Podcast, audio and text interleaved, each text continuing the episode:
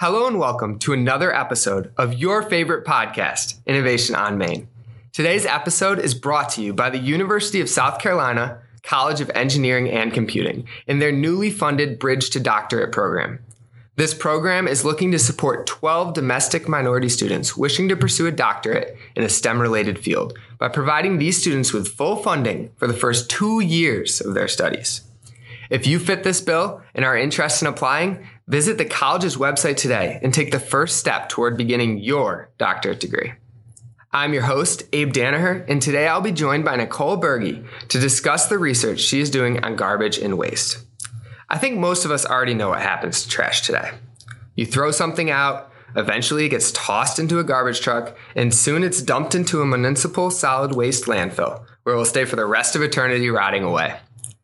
Now, I don't know about you, but I've never really given much thought to my trash once it was at the curb and I didn't have to smell it anymore. But sitting down with Nicole preparing for this completely changed that for me.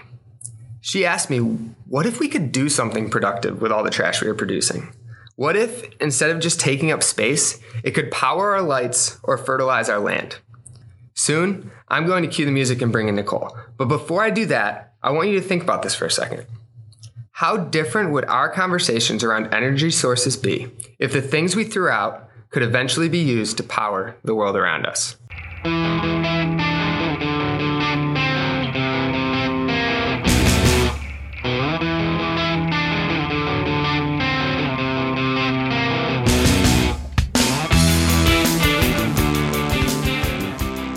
Thank you for coming on today. I really appreciate it. Well, thank you for having me. I'm excited yeah. to be a part of the podcast series.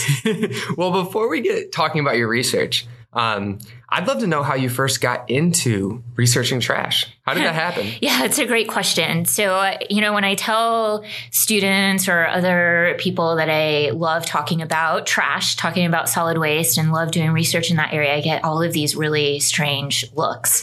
Um, it I, guess I started getting interested in this area when I was an undergraduate student here at USC. Um, I was asked by a faculty member, Dr. Mike Meadows, if I would be interested in doing some research for him.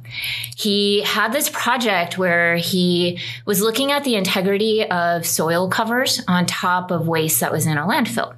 And he tasked me with finding a way to simulate what happens in a landfill. So, you know, 50 years over, you know, something that could happen in the lab over a scale of maybe two or three years. So I started doing a lot of research in trash learning all different kinds of things about it and was really captivated by all of the different kinds of things that were going on that I had no idea about. And honestly, from that point forward, that's what I've exclusively done research in. What was your initial thought when he said, Oh, I'm going to have you working in a landfill?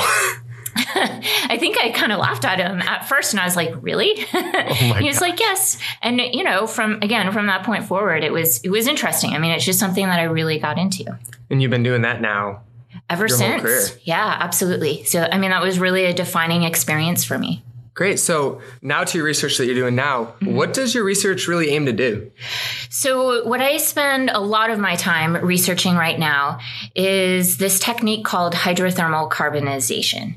Um, and really that's just kind of a, a, fancy way of saying that we're going to pressure cook waste. Uh, and we've been developing and evaluating this process to see if we can convert wet waste products to something of value or use the process and recover resources from the waste materials.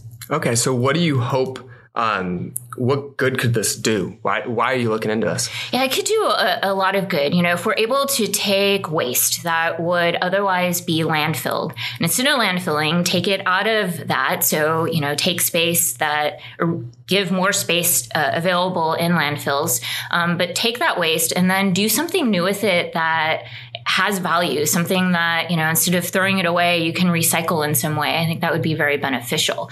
So with this process, we are able to take food waste, for example, and convert that into a fertilizer material or convert that efficiently into a source of, of energy um, or recover nutrients from it that otherwise, again, if you were just landfilling, you wouldn't be able to, to utilize again. How are you able to get energy from trash? How does that work? well, there are a couple of different ways to do it. If we talk about the hydrothermal carbonization process, what happens in this essentially is you take your wet waste, you put it in a reactor, and you seal it and you cook it. So it's very much like pressure cooking or like an instant pot at home. Put it in the oven, you heat it to a temperature which is dependent on what you want your final product to be. Because you're heating a wet waste in a closed system, the pressure inside of that reactor factor is going to increase. Because of the increase in pressure and the presence of moisture, a whole bunch of different reactions occur. And what results from this is a solid material that we refer to as hydrochar that has a really high energy content associated with it. So you can kind of think of it almost as a charcoal like material. Cool. Now, could you put anything into this pressure cooker? Could it be the trash from outside of Swearingen, or does it have to be something special? Yeah, it absolutely can. Um, anything that's inorganic isn't going to convert, but you could potentially recover it. So, I mean, you can carbonize paper, food, cardboard, anything that has organics or is organic. So, what kind of got you started on this? I know you've been working in landfills your whole career, but on this specific path, was there something that started it? Um, that's a great question. So, I started this research, gosh, probably about 10 years ago. Um, and I guess what we were thinking at the time was just trying to come up with a more sustainable way, I guess, of dealing with our trash. So instead of again putting it in a landfill, being able to recover as many resources from it as possible. I had a colleague at USDA who was starting to look at this process and using it for liquid waste streams like pig waste and chicken waste and things like that. And so we kind of adapted that to solid waste. Cool. Now, is this done anywhere else? Maybe in another country? Is this new? Um, it is done in other countries, not at large scales with waste yet, but there are a lot of people researching it um, in other countries as well.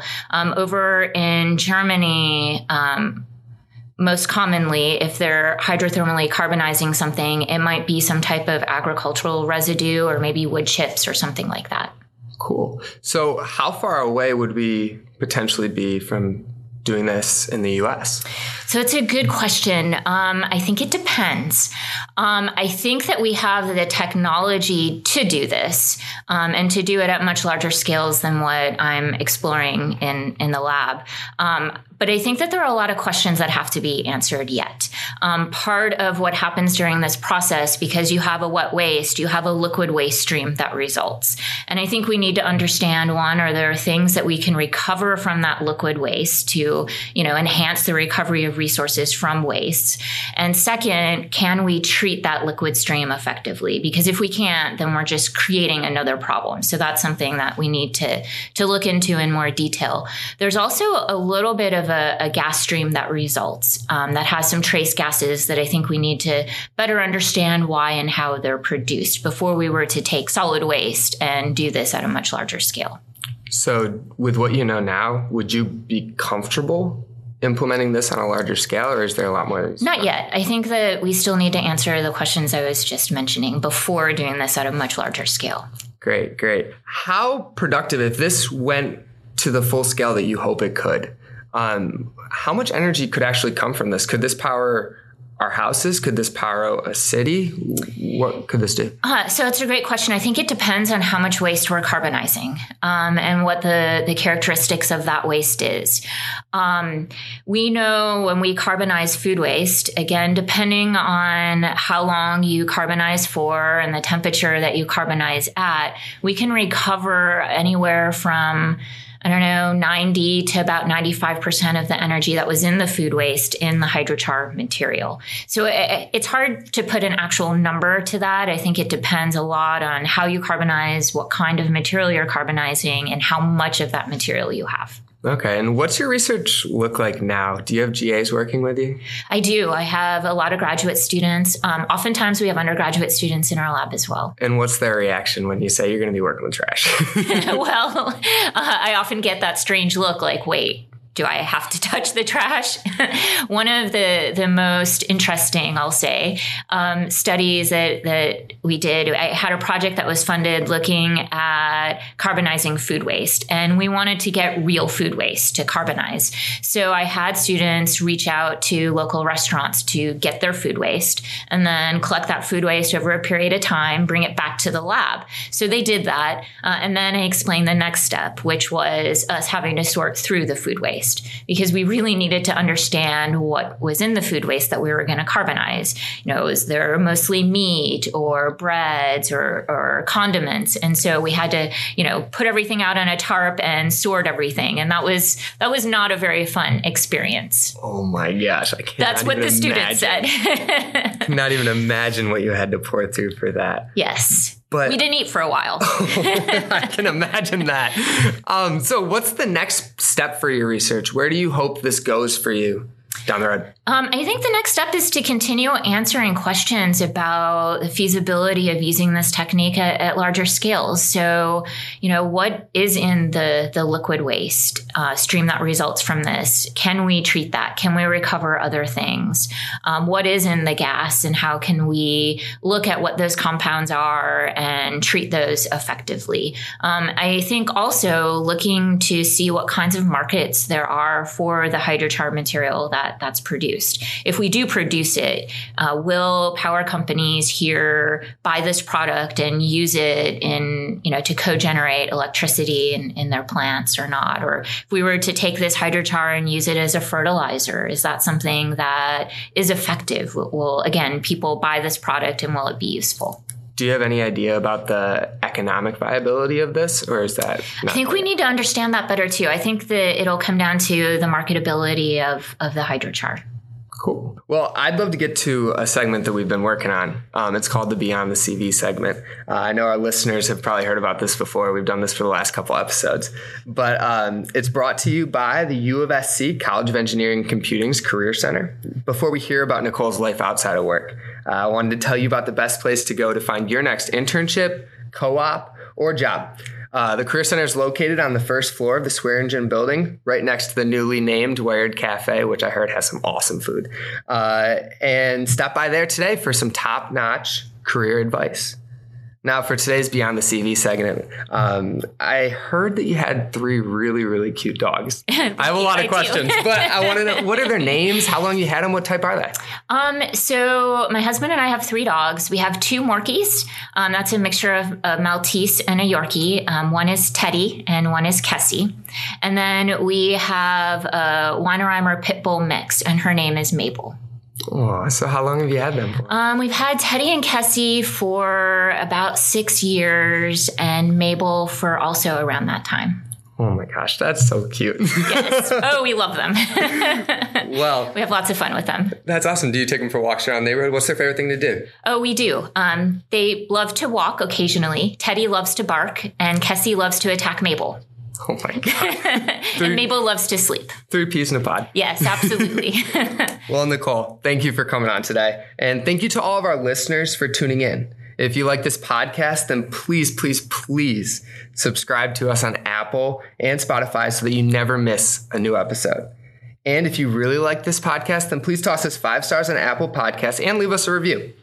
Honestly, we couldn't do this without all of you guys taking time out of your day to listen. So, again, thank you.